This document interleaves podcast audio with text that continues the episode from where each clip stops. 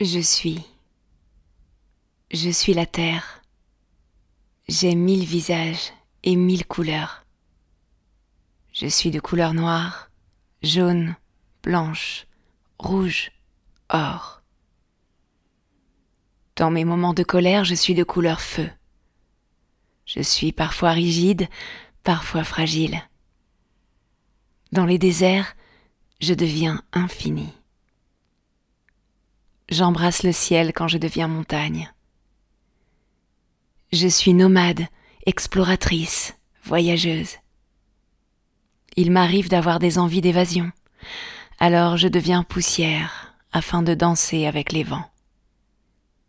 Avec l'homme, j'ai une relation si particulière. Vos enfants viennent à ma rencontre lors de leur premier pas vos anciens viennent à ma rencontre pour leur sommeil apaisé.